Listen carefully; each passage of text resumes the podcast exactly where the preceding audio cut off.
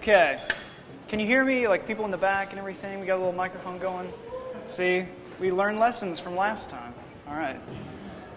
Um, okay. Well, since this is about Scripture, uh, how about I read some, and that's that's how we'll, that's how we'll begin. So here we go. Th- this comes from Second Timothy. And let's listen carefully because this is the Word of God. So, all Scripture is breathed out by God and profitable for teaching, for reproof, for correction, and for training in righteousness, that the man of God may be competent, equipped for every good work. Now, um, when I was in college, I, I went to this um, breakout session at a conference. And uh, and it was called, um, how, it, it posed the question, how can we know that the Bible is true? And I sat down and I was ready to get, uh, take all these notes. And the guy just kept, yeah, this is how I take notes. Just in, it is with a crayon and, and it's very illegible. Uh, and so I'm ready, and he just starts reading me verses. Not just me. I mean, there were other people there. It wasn't just the two of us and some. So, uh, so he starts going through all these verses, and I was like, "This, this is the cheapest breakout session of this entire conference." Like, he's just he's reading Scripture to me, and that, that's a circular argument. Like that, that can't stand. And really, that, for the most part, that was arrogance on, on my part. But, but also, I mean, w- the conversation is is pretty long-standing. What what is Scripture? What is the purpose of Scripture? What is the nature of Scripture? Where does it come from? What, what are we what are we trying to accomplish when we read the Scriptures? I mean, all of these questions. And for many of you, many of you, you are believing Christians, and so you see the Bible in some sense as authoritative in some way, because as a Christian, you are you are aligning yourself with Christ who is revealed in the Scriptures. So, if you consider yourself to be a Christian, then, then this is a really big question for you to ask. And, and this is the question of, of the night, is can I trust my Bible? Now, to, just in case you've got somewhere to be, the answer is going to be yes. Uh, so if you have to leave at the break or anything like that, yes, you can trust your Bible. Now, we're going to... We're going to kind of break that down as to why and, and what the implications are. But that is really the, the goal question of the night. Now also, to set a couple of other objectives out there. Like Joel said, this has to do with worship. I mean, the end goal is devotion to God and confidence in God. That's, that is, that's where this is headed. This is not so we can become better arguers. Um, I mean, we could we could do that. Uh, I don't know how profitable that would be. Um, the, the objective is not that we um, can look at a whole bunch of different verses and I see this issue here and this issue here and try, try and work that out. That, at least, that's not it tonight. Now, that doesn't mean that those aren't good pursuits or necessary pursuits, but that's not our objective tonight. But really it is to look at the canon itself, what is Scripture, and then to, to move through and look at what is the nature of Scripture, what, what has God made the Scripture to be, and then what is the overall purpose of that Scripture. So that's where we're that's where we're headed. Um, so if you've got a notebook and that kind of thing, it, it will probably be helpful because I'm, I'm going to try my best to, to move quickly through some of these things because... Like Joel, uh, going through Romans at the next one, we bite off more than we can chew. Like every time we, we come to these things.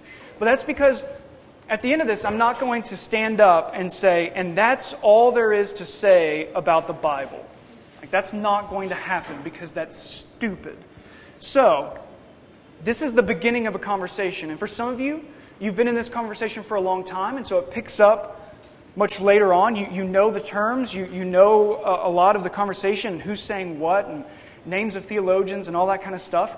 And for others, you know, we're, we're coming into this very fresh on the scene and, and just wanting to know, you know, how do I go to the Scriptures in devotion to God and trust Him and, and press in to know Him.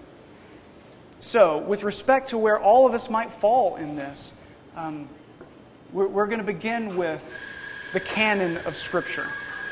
So, like many things, we, we go back to Moses. Um, so Moses, good guy, uh, intelligent guy.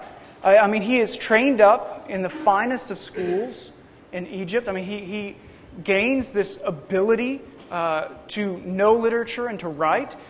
And so it has always gone back that the uh, five books of Moses. Now, the five books of Moses are Genesis, Exodus, Leviticus, Numbers, and Deuteronomy.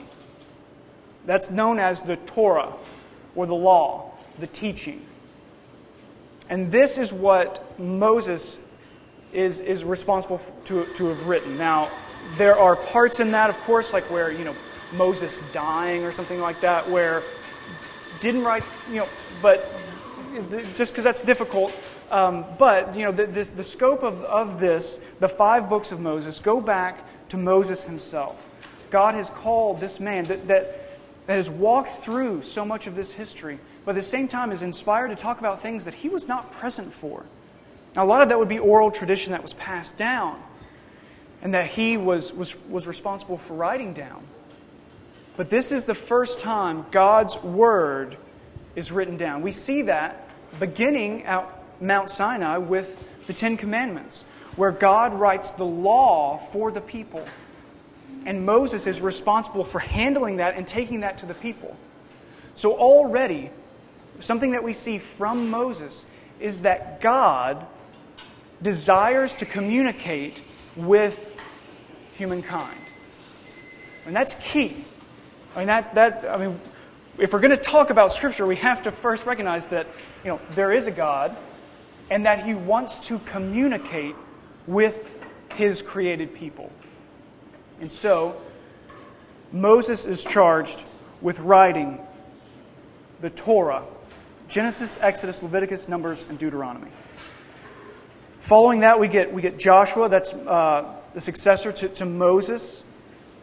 Um, and then, then we move, we, we have Ruth, where we get the ancestry of, of David. Now, some of these, this is going to be, this is going to mess with some, some order and everything as we kind of look through these things. But Um, we have to see how these things are, are broken down.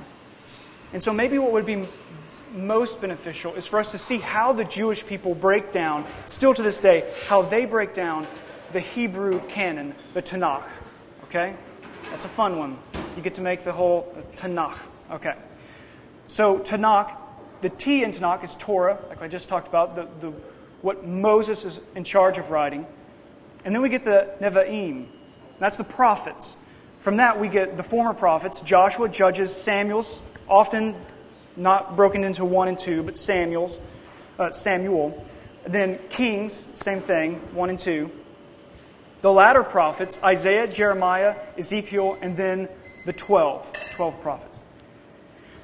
Then we get uh, the Ketuvim. Those are the writings. That's where we get the, the poetry, the three poetical books, the Psalms, Proverbs, and Job. The historical books, Daniel, Ezra, and Nehemiah, which are sometimes linked, and Chronicles one and two. And then the five rolls. In the five rolls, we get Song of Songs, Ruth, Lamentations, Ecclesiastes, and Esther. These twenty-four books of the Hebrew canon that was clearly understood uh, to be closed and authoritative.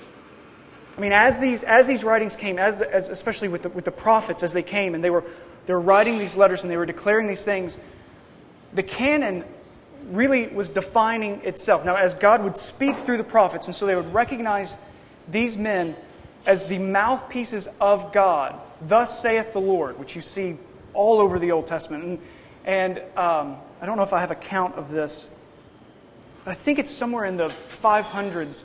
Of how many times in the Torah, what Moses was in charge of, you get, thus says the Lord. The Lord says this. And so they firmly believed, as they were looking at the Torah, the Nevi'im, and the Ketuvim, the Tanakh, the Hebrew canon, that they were looking at the words of God. And the Word of God was being declared to them. Now, there are other writings, and I've, I've got one back at the office, um, where I was at Books A Million, and, and I was looking at the Bible section, and uh, and if you're like the heir to the Books A Million thing, this is not against you or anything like that. I know they're Birmingham-based, so just in case that's you. Anyway, so the, the books that are there, you've got a wide selection of Bibles there. I mean, you've got like the big, white, hardback family Bible, which I like to carry around. Uh, and, and then you've got like little pocket size, and you've got the Psalms and the New Testament. I mean, there's so many different texts of the Bible. In fact, when I was, my, my very first job here in Birmingham, uh, the guy that I worked with, he, we were talking about how I was going to start going to, to, to seminary, and he said, you know, I'd like to believe that the Bible is true, but which one? Which Bible? Like, essentially thinking that, you know, there's the N I V Bible, there's the E S V Bible, and, and you know, to some extent, he's, he's on to something. Because when I was just flipping through one of the Bibles, all of a sudden I'm, I'm at Books A Million reading from the book of Tobit, or I'm reading from First Maccabees. You know, this was a, this was a Catholic Bible that carried with it the Apocrypha. And so, really, uh, and, and I'd, I'd like to point out a couple dates. I think I've got them here. I'm just going to go through some of the, some of the last, the, the later uh, prophet writings. So, with Ezekiel, we're right around five ninety-three to five seventy-one B C. And then Daniel, six oh six to five thirty-six B C, Haggai five twenty, Zechariah five twenty, and Malachi four thirty-five-ish. Okay, so, so four thirty-five is where we get this last writing of a prophet. And then these other writings start happening. And these writings really go for quite some time, um, from around two hundred to, I mean, some things even after, like, some things can be even counted as one hundred A D. I mean, so there, there's a, there are a lot of writings that are still happening that some are attributing to the Old Testament. Now, you, you might have heard of some of these books before. Um, Tobit, Judith, the rest of Esther. That's Esther ten, uh, four through sixteen, twenty-four. The Book of Wisdom, Ecclesiasticus, Uh, Barak, uh, son of the three children, or song of the three children, uh, which is added to Daniel. The story of Susanna added to Daniel. I love this title the most. Bel and the Dragon. Who wouldn't? I mean, that sounds good, but you know, not canonical. Uh, so Bel and the Dragon also added to Daniel. I mean, if you're going to put Bel and the Dragon, it's going to go in Daniel. Uh, and so that's added as Daniel fourteen.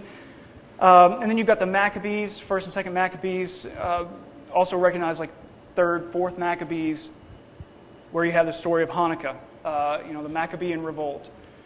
And so all, all of these writings start happening. And it, at first, um, it's kind of se- separate. You know, they're, they're not, clearly not viewing that as the Old Testament canon, like the Tanakh. But some people start recognizing it. And, and, and when you get the Septuagint, which is the, the Greek version of the Old Testament, it's included in that. And so there were a lot of people that, that were seeing that as Scripture, as the Word of God. And so we really have to, to deal with this as Christians, because if we're going to say that we believe in the Scriptures, and we're, we're going to really focus in and say that if I disobey Scripture, that I'm disobeying God. If there are books that belong in there that aren't, that aren't in your Bible, that matters. So we have to ask this question, what about the Apocrypha? Okay, so what I think the best way that we can get at this question is to ask this other question. Did Jesus see the Apocrypha as authoritative, or as, essentially, as Scripture? Did Jesus see that? Because the Septuagint was, was a widely used translation of the Tanakh that, that was circulating at, at, at his time.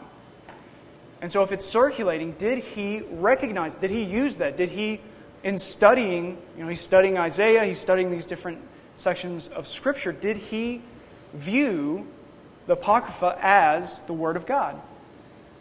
And so here is a, what I think is an interesting, it's one way, it's one way to approach this and to think through this question. And that is, if you have a Bible, turn to Luke eleven. And if you don't have a Bible, try and find someone that's got one. Or use your, if you've got one of the magic phones, use a magic phone. Fancy magic phones. For those of you that are using a magic phone, you're already there, so I'll start reading. Those of you with those old book things, you'll catch up. Luke eleven. Now, now Luke, uh, this is a gospel writing. This is New Testament. Uh, this is a record of the life and death and resurrection of Jesus. And so we're, we're going to look to that in, in hopes of maybe gaining a better understanding of answering this question. Did Jesus see the Apocrypha as canon, as authoritative Scripture? Look at verse forty-nine. Verse forty-nine. All right, therefore, also the wisdom of God said, I will send them prophets and apostles, some of whom they will kill and persecute, so that the blood of all the prophets shed from the foundation of the world may be charged against this generation, from the blood of Abel to the blood of Zechariah, who perished between the altar and the sanctuary. Yes, I tell you, it will be required of this generation. Okay. So, Jesus is saying some very intense stuff there. Um, but one of the things he's talking about is that, that the... the killing of these prophets, prophets, the, the men speaking on behalf of God, and God speaking through these men, these men that were killed, that their blood, that there will be a generation charged with their blood. And so Jesus is declaring this, and, and one of the things that he says, to give the scope of it, is from Abel to Zechariah. Abel to Zechariah. Now, Abel killed in Genesis four, okay? So, Genesis, you know, beginning. But who is this Zechariah? Okay, if you really want to get fancy and turn with me to Second Chronicles chapter twenty-four. Second Chronicles twenty-four. Who is this Zechariah? We know Abel, Cain, Abel. We know, we know his death. That's easily recognizable to the ear. But, but who is this Zechariah? Second Chronicles twenty-four.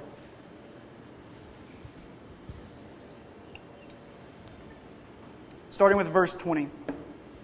Then the Spirit of God clothed Zechariah, the son of Jehoiada, the priest.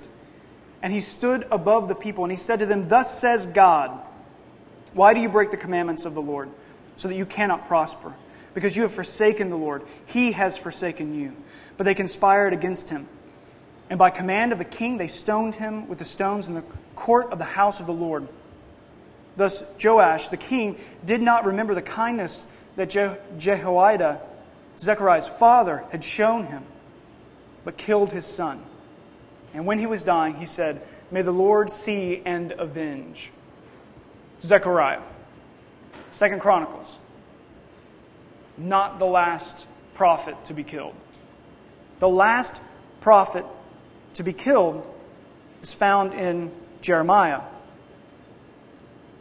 And that's Uriah. Uriah, the, the son of Shema, Shemaiah. Awesome. Okay, so Uriah is the last one. We see that in, in Jeremiah. But Jesus is referring not to Uriah, chronologically the last one killed. He refers instead to Zechariah. Why? Because As, as I um, was talking through just a minute ago with the Ketuvim, as we see, as we see the Hebrew canon in its form that the, the Jews had it, which is different than, than some of our order. Second Chronicles was the end, or Chronicles was the end. And so Jesus is saying from Genesis to Chronicles and all the prophets in between, their blood, their deaths, the generation will be charged with that. And so instead of, instead of appealing to the chronological order of these things, he's, he's appealing to the canon. And in doing so, he gives this, this little window.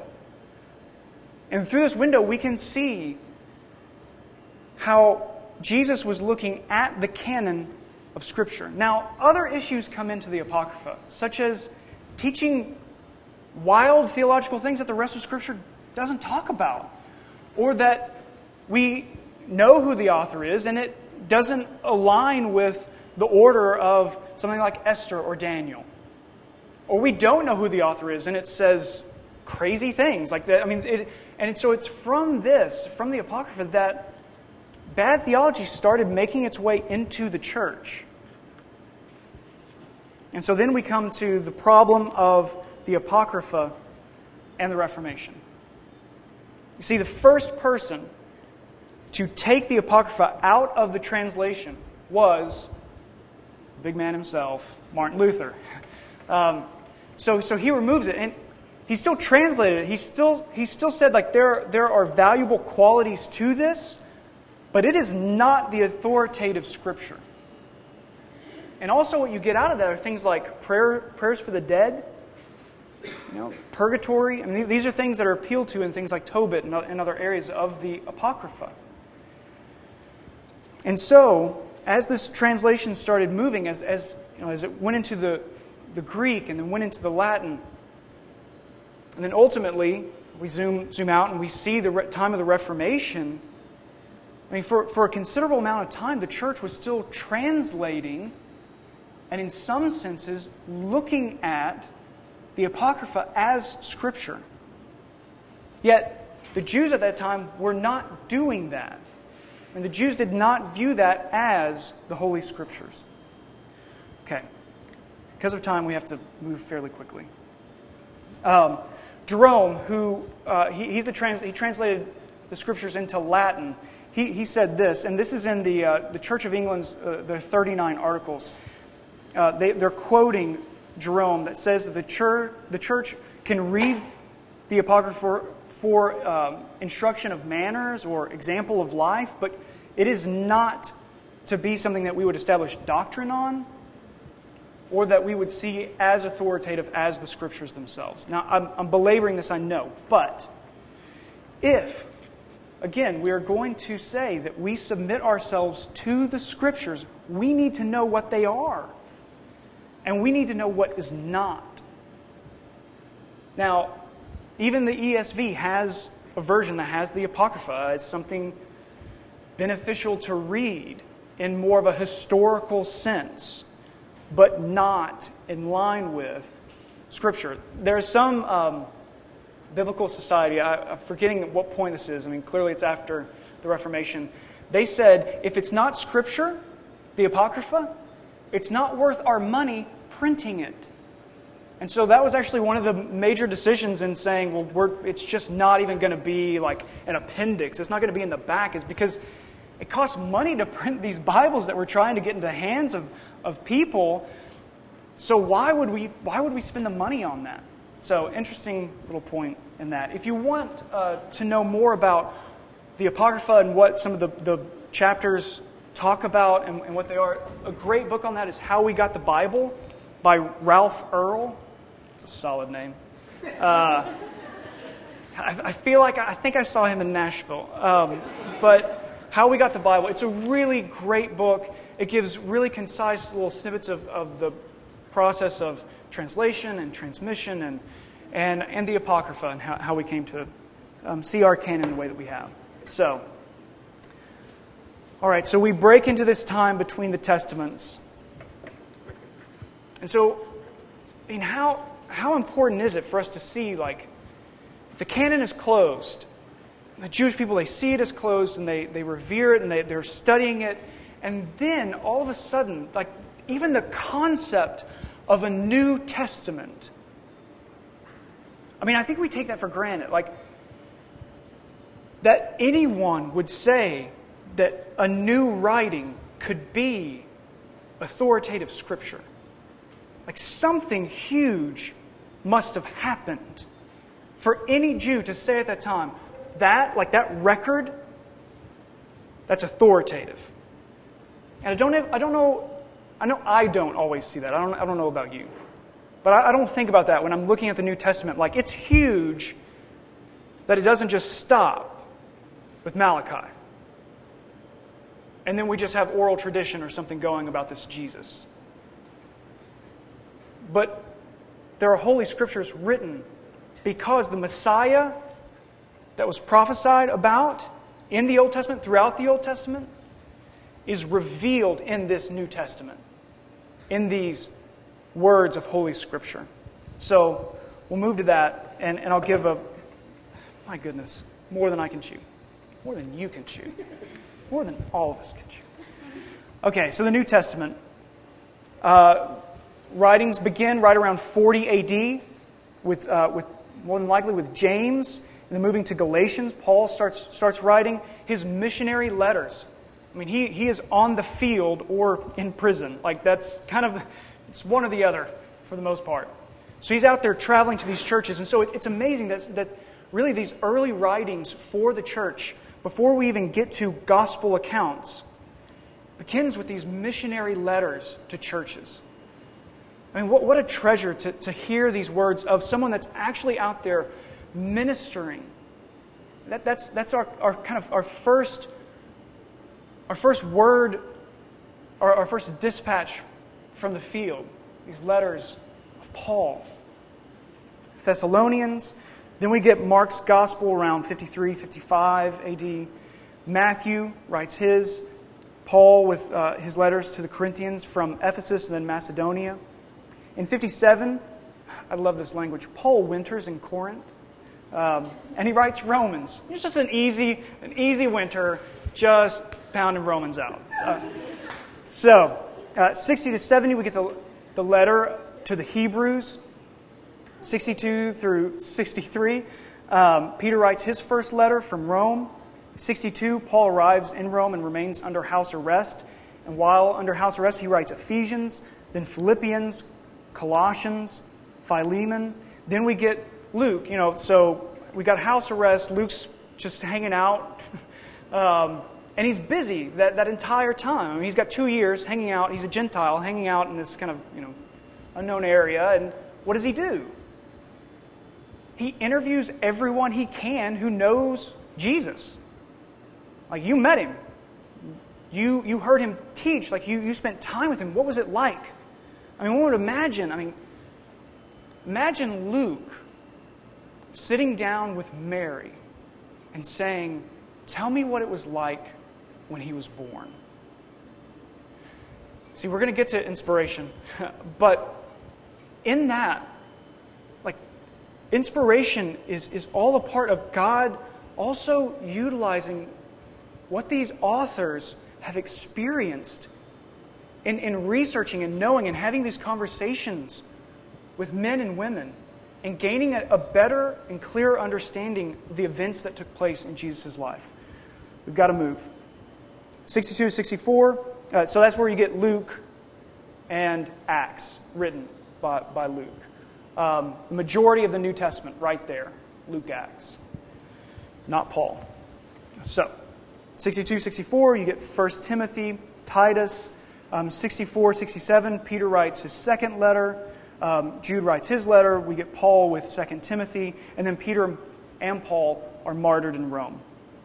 sixty-seven, this is when, uh, you know, the uh, Jerusalem is about to be ransacked and overturned. Uh, the temple will be destroyed, all of that. That's where you get the Qumran community with their scrolls, hiding those in a cave before everything gets destroyed and burned, um, which the, I mean... that whole area, the, the amount of uh, digging and the stuff that they found there, long tables with inkwells still, you know, still present, where they would have rolled out these long scrolls and copied the text. We have so much. Okay, so um, eighty-five to ninety-five, John writes his letters first, second, third John, probably in Ephesus. eighty-nine to ninety-five, John writes his gospel. And then ninety-five, ninety-six, he is exiled and writes Revelation. So there, the New Testament writers, in pretty fast and furiously, I mean, turn out. All, like when, especially when you look at a thousand years to get the Old Testament, and right here from forty to ninety-six A D, New Testament writings. Now, yes, there are other writings that are happening, and even some of them that are recognized by the church as beneficial and edifying, like they, as they circulated. But in this time, um, people weren't deciding the canon. It, it was it was surfacing, in a sense. Like God was was protecting letters, circulating letters, and bringing them to the top, to where when. Um, When in three sixty-seven, Athanasius lists the twenty-seven books of the New Testament as the full canon. That's, that's for us, the, the first time we see like this, this written down order. And then in the Council of Carthage in three ninety-seven, that's when you get the East and the Western Church agreeing in what the, the canon of the New Testament is. Now, there's a lot of turmoil, but it, we don't get this Dan Brown moment where all these guys are sitting around and they're like, we've really got to nail this down. Like, anybody, Hebrews, you feel good about that one? Let's do up or down vote. Like, that that's not happening. Like, they're, they're, these letters have circulated. And then at this time, they're agreed upon as the full canon of Scripture. Um, amazing stories about the manuscripts. Um, I mean, just the, the stories out there of, of a young boy who's lost a goat, like you do every day, you know? He, he loses his goat, he's looking around, he throws a rock in a cave, as we all would do if we lost a goat, and he hears a shattering sound, and that is a jar, this large pottery, holding the Dead Sea Scrolls, or what, what are referred to as the Dead Sea Scrolls. I mean, these scrolls that, I mean, the, the dates on them of, of Isaiah and all, just every Old Testament book is a scrap or a piece of scroll is present in one of the caves, except for Esther. But all the other ones, are they're present. It, and and that, that's an amazing testimony to the Old Testament canon. Um, now, with, with the copying, I mean, the, the tedious work of, of these people as they're copying these manuscripts. Um, also, there's no separation between words. Like, I, I got to see some very old manuscripts uh, at the British Library three years ago, hoping to see them again next week. Um, but in, at the British Library, the, these, these manuscripts are just... It's amazing, but all capital letter Greek letters. I was in the thick of, you know, studying Greek. I was with a professor. I don't want to say his name. Cause it, okay, I was with a professor, and he was having a hard time. I had no chance. Like I was just like, those are pretty letters. Like they're really, they that looks awesome. But he was having a hard time deter- like seeing like where does one word end and where the next one begin, and I mean it's so complicated. So they were copying these down, and some of these manuscripts of the of the New Testament and Old Testament, they were done by ear. Like someone would sit in the middle, and you have a room of maybe less than seventy people or so. I mean, imagine if I started reading this manuscript, and you were letter by letter writing it down, letter after letter after letter. Is there the possibility that maybe one of you might get a little bit confused at what I've said? I'm going to say there's a chance. And so that's where you do see what are referred to as textual variants. And that happens in the manuscripts that we have, these very old manuscripts.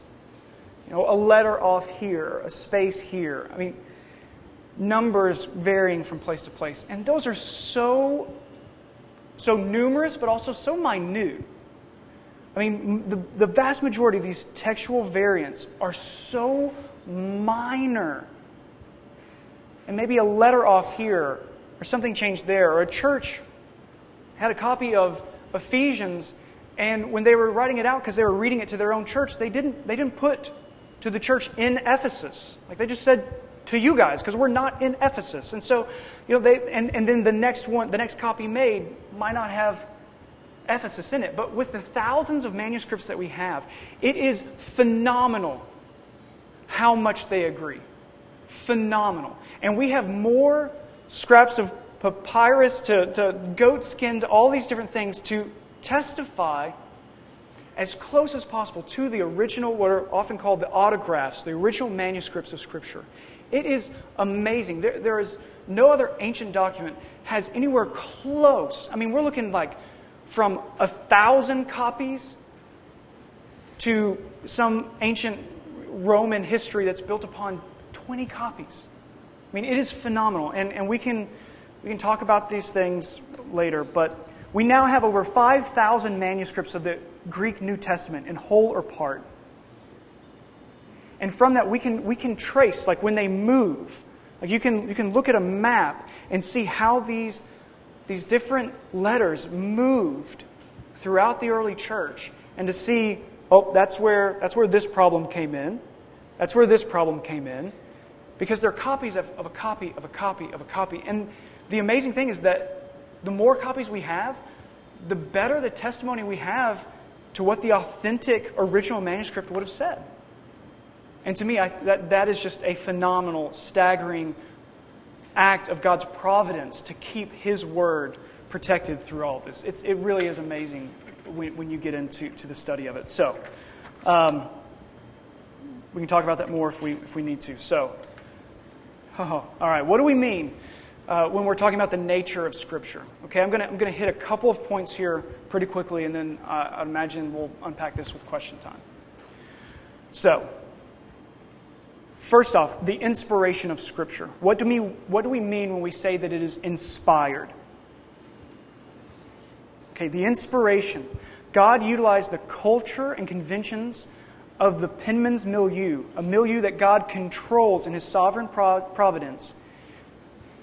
And that in that, He guards against misinterpretation to imagine otherwise. Like, so, essentially what that means is God breathes. That, that's, that's what, in, in Second Timothy, what we see is that God has breathed His Word in inspiring the author.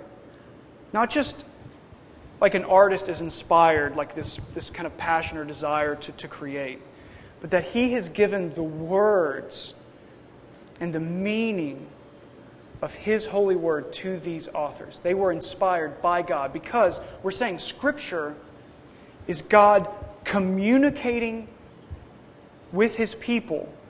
Therefore, He must be the genesis of this information, the genesis of this meaning conveyed to us.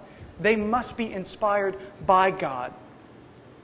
And again, not just like in this passion or desire to create, like someone's inspired to paint a picture or to write a song, but that they are inspired by God Himself, that He breathes out through His Spirit. He has breathed out His Word to these authors as they penned these original autographs. So that's it. Uh, Second Timothy three sixteen, all, skip, all Scripture is inspired by God, breathed out. Uh, Theonoustos, breathed out by God. Inspiration means that Scripture was breathed out by God into these human minds by the Holy Spirit. Scripture is the Spirit-breathed expression of God's Word to us. Second Peter chapter one, verse twenty-one. Prophecy never had its origin in the will of man, but men spoke from God as they were carried along by the, by the Holy Spirit. Being borne along by the Holy Spirit, men spoke from God. The idea of the inspiredness of Scripture is a biblical truth. Right? Now, all of these terms connect with each other. So, inspiration leads into the infallibility, the issue of the trustworthiness of Scripture. How do we trust the words of Scripture? Well, because they are breathed out by the Holy Spirit, that he carried along the author to write these scriptures. And so because of that, because of that interaction between God and the writer, that is the infallible work of God, that he would be true and would not mislead or lead to error as he is conveying this to the author. Now, we do have to keep in mind, and, and this is one very quick story, Bradley Byrne, running for governor, did, uh, not anymore, but he was. Um, but there's this big charge against him that Bradley Byrne does not believe in the Bible as true. And that whole thing had to do with a, a statement. He was given a yes or no question of, do you believe the Bible is literally true? Yes or no? By a newspaper in Mobile. And he didn't want to answer it. He, was, he emailed him and was like, that is not really just like a yes or no question. That's a, that's a literary question. I mean, that's a genre question. And he said, he, he, so that was his answer, and they said, well, his ambiguous answer, like, man, that really kind of great story there. And so then, Byrne is at a Piggly Wiggly, and he's, no one, no one's surprised by this. Okay, so he's at a Piggly Wiggly, it's actually a press conference, he's taking questions, he's getting this endorsement. Yeah, press conference, yeah, well, wouldn't you? So, he's there at a press conference, and someone says, what about this whole thing that you don't believe the Bible is true? So he's defending it and all of that. Emails start going out from churches, don't shop at Piggly Wiggly, like they're aligning themselves with this guy that doesn't believe the Bible, like oh, crazy things are happening. So all this happens. And all of this because how we use and how we define these terms, it changes our conversation. Like we have to be very clear with the, with the words that we're choosing to use here, because if you have a definition and I have a definition and they don't match up, but we're going to use the same word, that's going to be problematic. And so, we have to be very careful with defining these terms. So inspiration, then, then that moves to infallibility. And with that infallibility, we do recognize, and, and there was this uh, meeting in the seventies in Chicago, and it was they, they drafted the Chicago Statement of Biblical Inerrancy. All right? And from that, just a very brief word, the history must be treated as history, poetry as poetry, hyperbole as and metaphor as hyperbole and metaphor, generalization and approximation as what they are, and so forth. Differences between literary conventions in Bible times and in ours must be observed. So we have to recognize the genre in which it was written, the time that it was written, and that God was breathing to these individuals on purpose. Like with their milieu and, and with David as he wrote the Psalms, or with Solomon, like at these different times, he's, he's breathing this out purposefully. And it is not with the intention to lead us to, to error, to mislead us in any way. So, infallibility. Inf- infallible signifies the quality of neither misleading nor being misled, and so safeguards in categorical terms the truth that Holy Scripture is sure, safe, and reliable rule and guide in all matters. So there's our definition. A sub-issue that comes into play there is the issue of inerrancy. That's a textual issue, okay? Infallibility, we're talking about the authors, we're talking about God, we're talking about the original autographs, the original writings. Infallibility re- really has its genesis in that place. And then inerrancy to the text of were there any mistakes that were made in the text. Now with this, we have this supreme opportunity. Um, this author, uh, I can, Snyder, I believe is her last name, has this wonderful way of saying it, that with these terminologies, we can get lost in the labyrinth of theological terms and miss the point completely, that God is true.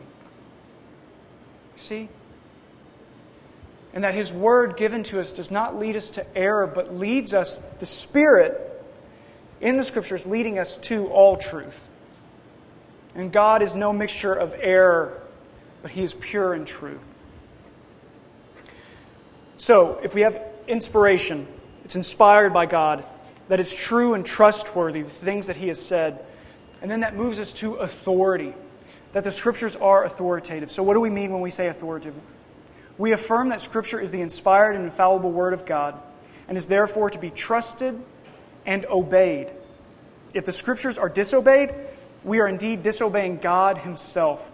Scripture is authoritative for teaching, for reproof, for correction, and for the training in righteousness. I love this phrase that When we submit to Christ, if we refuse or reject a submission to the Scriptures, we indeed are not submitting to Christ. See, that is the objective here. Discipleship.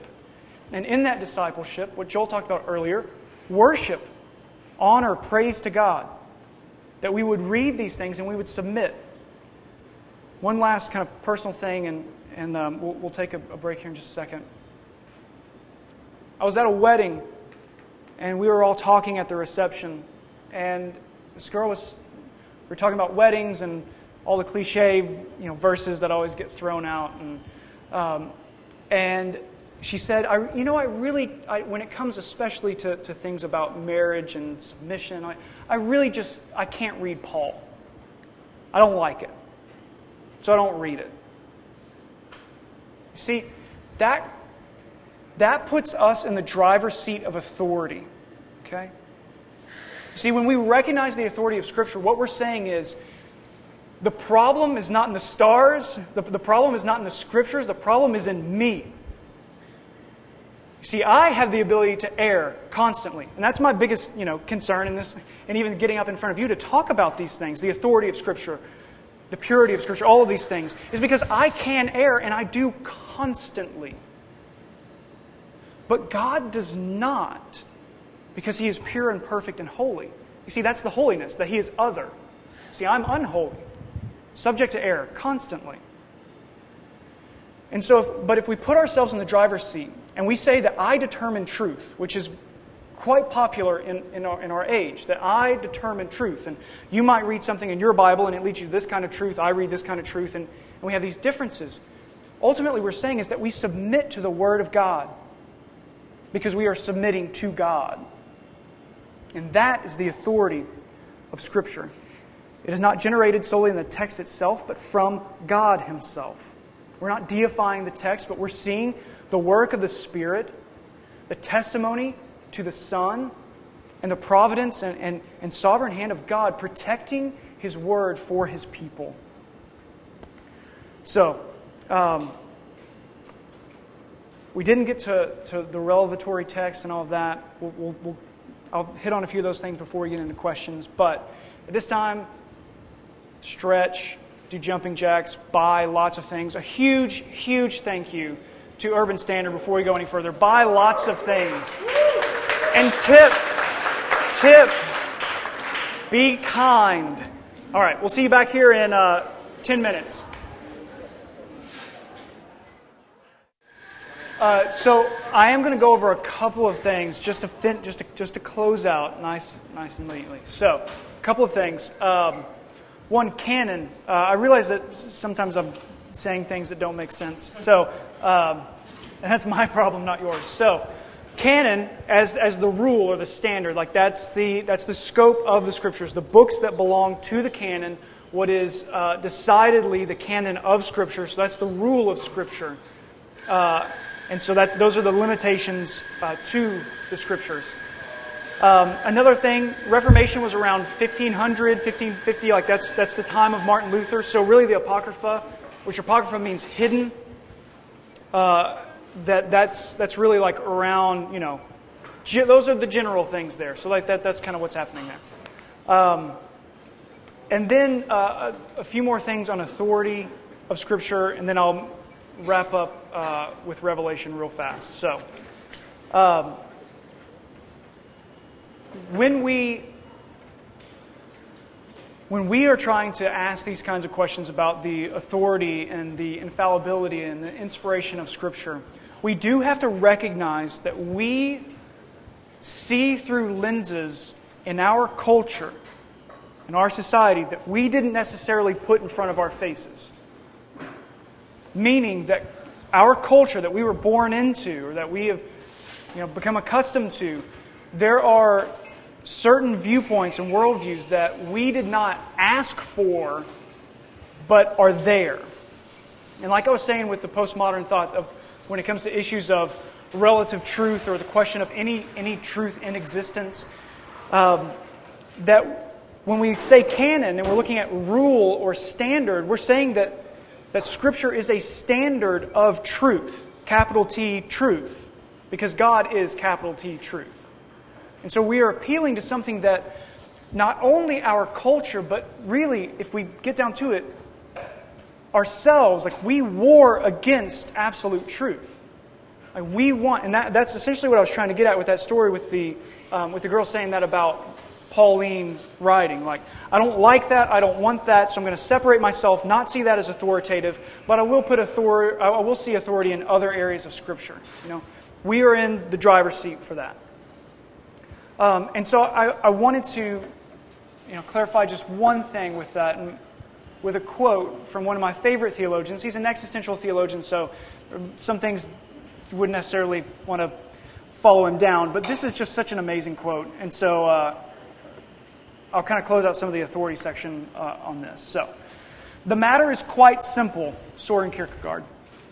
The Bible is very easy to understand, but we Christians are a bunch of scheming swindlers. We pretend to be unable to understand it because we know very well that the minute we understand, we are obliged to act accordingly. Take any words of the New Testament and forget everything except pledging yourself to act accordingly. My God, you will say, if I do that, my whole life will be ruined. Herein lies the real place of Christian scholarship. Christian scholarship is the church's invention to defend itself against the Bible, to ensure that we can continue to be good Christians without the Bible coming too close. Dreadful is it to fall into the hands of the living God. Yes, it is even dreadful to be alone with the New Testament. He also said, just that this has nothing to do with this, but he also said the problem with Christians today is that no one wants to kill them anymore. Intense guy. You know, he had a little fire to him.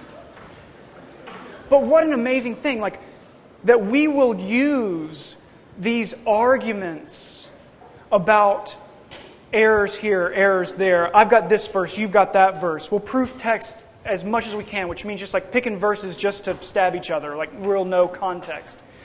That we would do that in circles and circles and enter into that labyrinth of theological dialogue to keep ourselves from actually obeying the Word of God.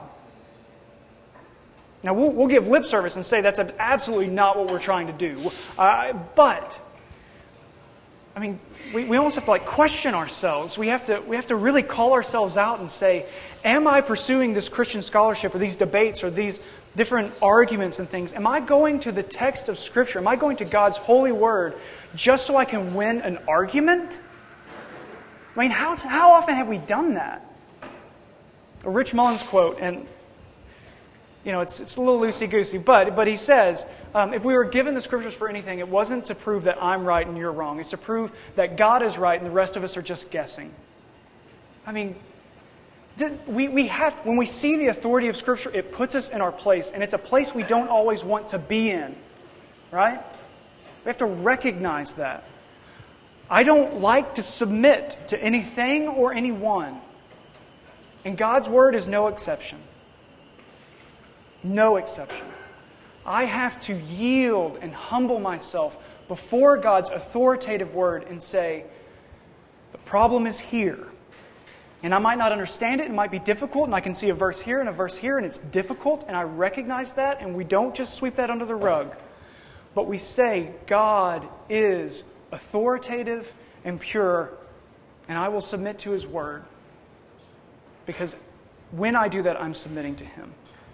Okay, so that, that kind of closes out the section on authority. And then that revelation really, I mean, that's continuing this whole idea from the very beginning, that God is seeking to communicate with His creation, His people. He's doing this through the Scriptures, because my own experience, now God reveals things to us in various ways. But in these times, he is, he, is, he has spoken to us. He has revealed things to us through His Son, and the record of that is the, that's the Scriptures. Okay, that, that whole thing kind of comes from the beginning of the book of Hebrews. So, but this, this is what we are engaging in, is that God is communicating to us, and, and that if left to my own accord, if I am the definer of things that are true, if, that, if, that's, if I'm in that captain's chair, that I can't interpret these revelations that happen generally. I can't interpret these things. That's why I must appeal to the authority and the rule, the canon, the standard. That's how I understand my experiences. And that's where the existential philosophy that was happening like that, they started moving into experience and the things that we experience. And, and some of those arguments are beautiful and, and beneficial even, but, but what they can miss the point on is that the way we even understand the things we experience, the spiritual experiences that you have had from your conversion to your being discipled, to as you've discipled others or shared your faith, you know, all those different spiritual experiences that you've had, they are only understood and interpreted when they are interpreted alongside the rule, the standard, the canon of Scripture. That's how we understand them. And that's how we put them in their place. And we can understand them rightly and grow as disciples in what I said at the very start, devotion to God, devotion to God and confidence in Him. And so that, that leads to the answer to the night's question. Can I trust my Bible? And the answer, yes. But why? Because we can trust our God. That's why. It's not because you've got a really good argument about this verse or that verse. It's not because you, you've studied the Greek or the Hebrew and, and you can translate somebody under the table, which is a weird thing to do. Not, not because of that. You trust as you go devotionally to the Scriptures and you open it up and you read it to encounter God Himself. The reason you can do that with confidence is because you can have confidence in our God. You see, that's what it, that's what it means to come to the Scriptures in faith, trusting in Him. And also know that that is where faith is wrought in us. And so going back to that breakout session that I thought was so useless, um, he was doing something beneficial. He was saying that it's not a circular argument, it's a spiritual argument. The Scriptures testify to the truthfulness of God's Word. And we can, we can take root in that. And we can, we can trust in that. And so as it testifies to itself, meaning God testifying to Himself, we can trust that because He is trustworthy. So, um, of course, a million things that we could go into here. Just one, one last thing that I'd like to close with. Two verses, since, since I just appealed that it's acceptable to look to the Scriptures to testify to themselves. Um, Isaiah forty-eight. It says, "The grass withers, the flower fades, but the word of our God will stand forever." And almost in a, an amazing harmony note, coming from the New Testament, Christ Himself saying, "Heaven and earth will pass away, but my words will not pass away." See, this, this is the confidence, this is the devotion that should be our ob- objective. And I understand that many of you have, have entered into discussions that m- might be heated about different areas of, of all these things, but Is, you know, really question yourself, is my objective devotion to God, is my objective confidence in Him, and ultimately what those things lead to, is, is worshiping Him? Is that the goal? Because if not, I would just caution, stop. Stop. It doesn't mean you can't use those arguments or that, that, that they don't have their place in worshiping Him.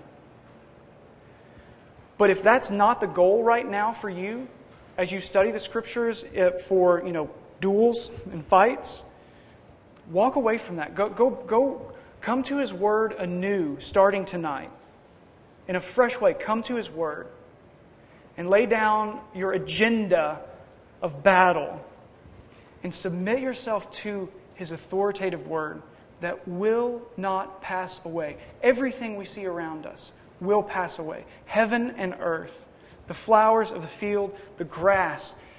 And the grass is our flesh as well. Our, our bodies will fade away. And long after we're gone, and your argument is long forgotten, God's Word will stand. And that's why we can trust the Scriptures.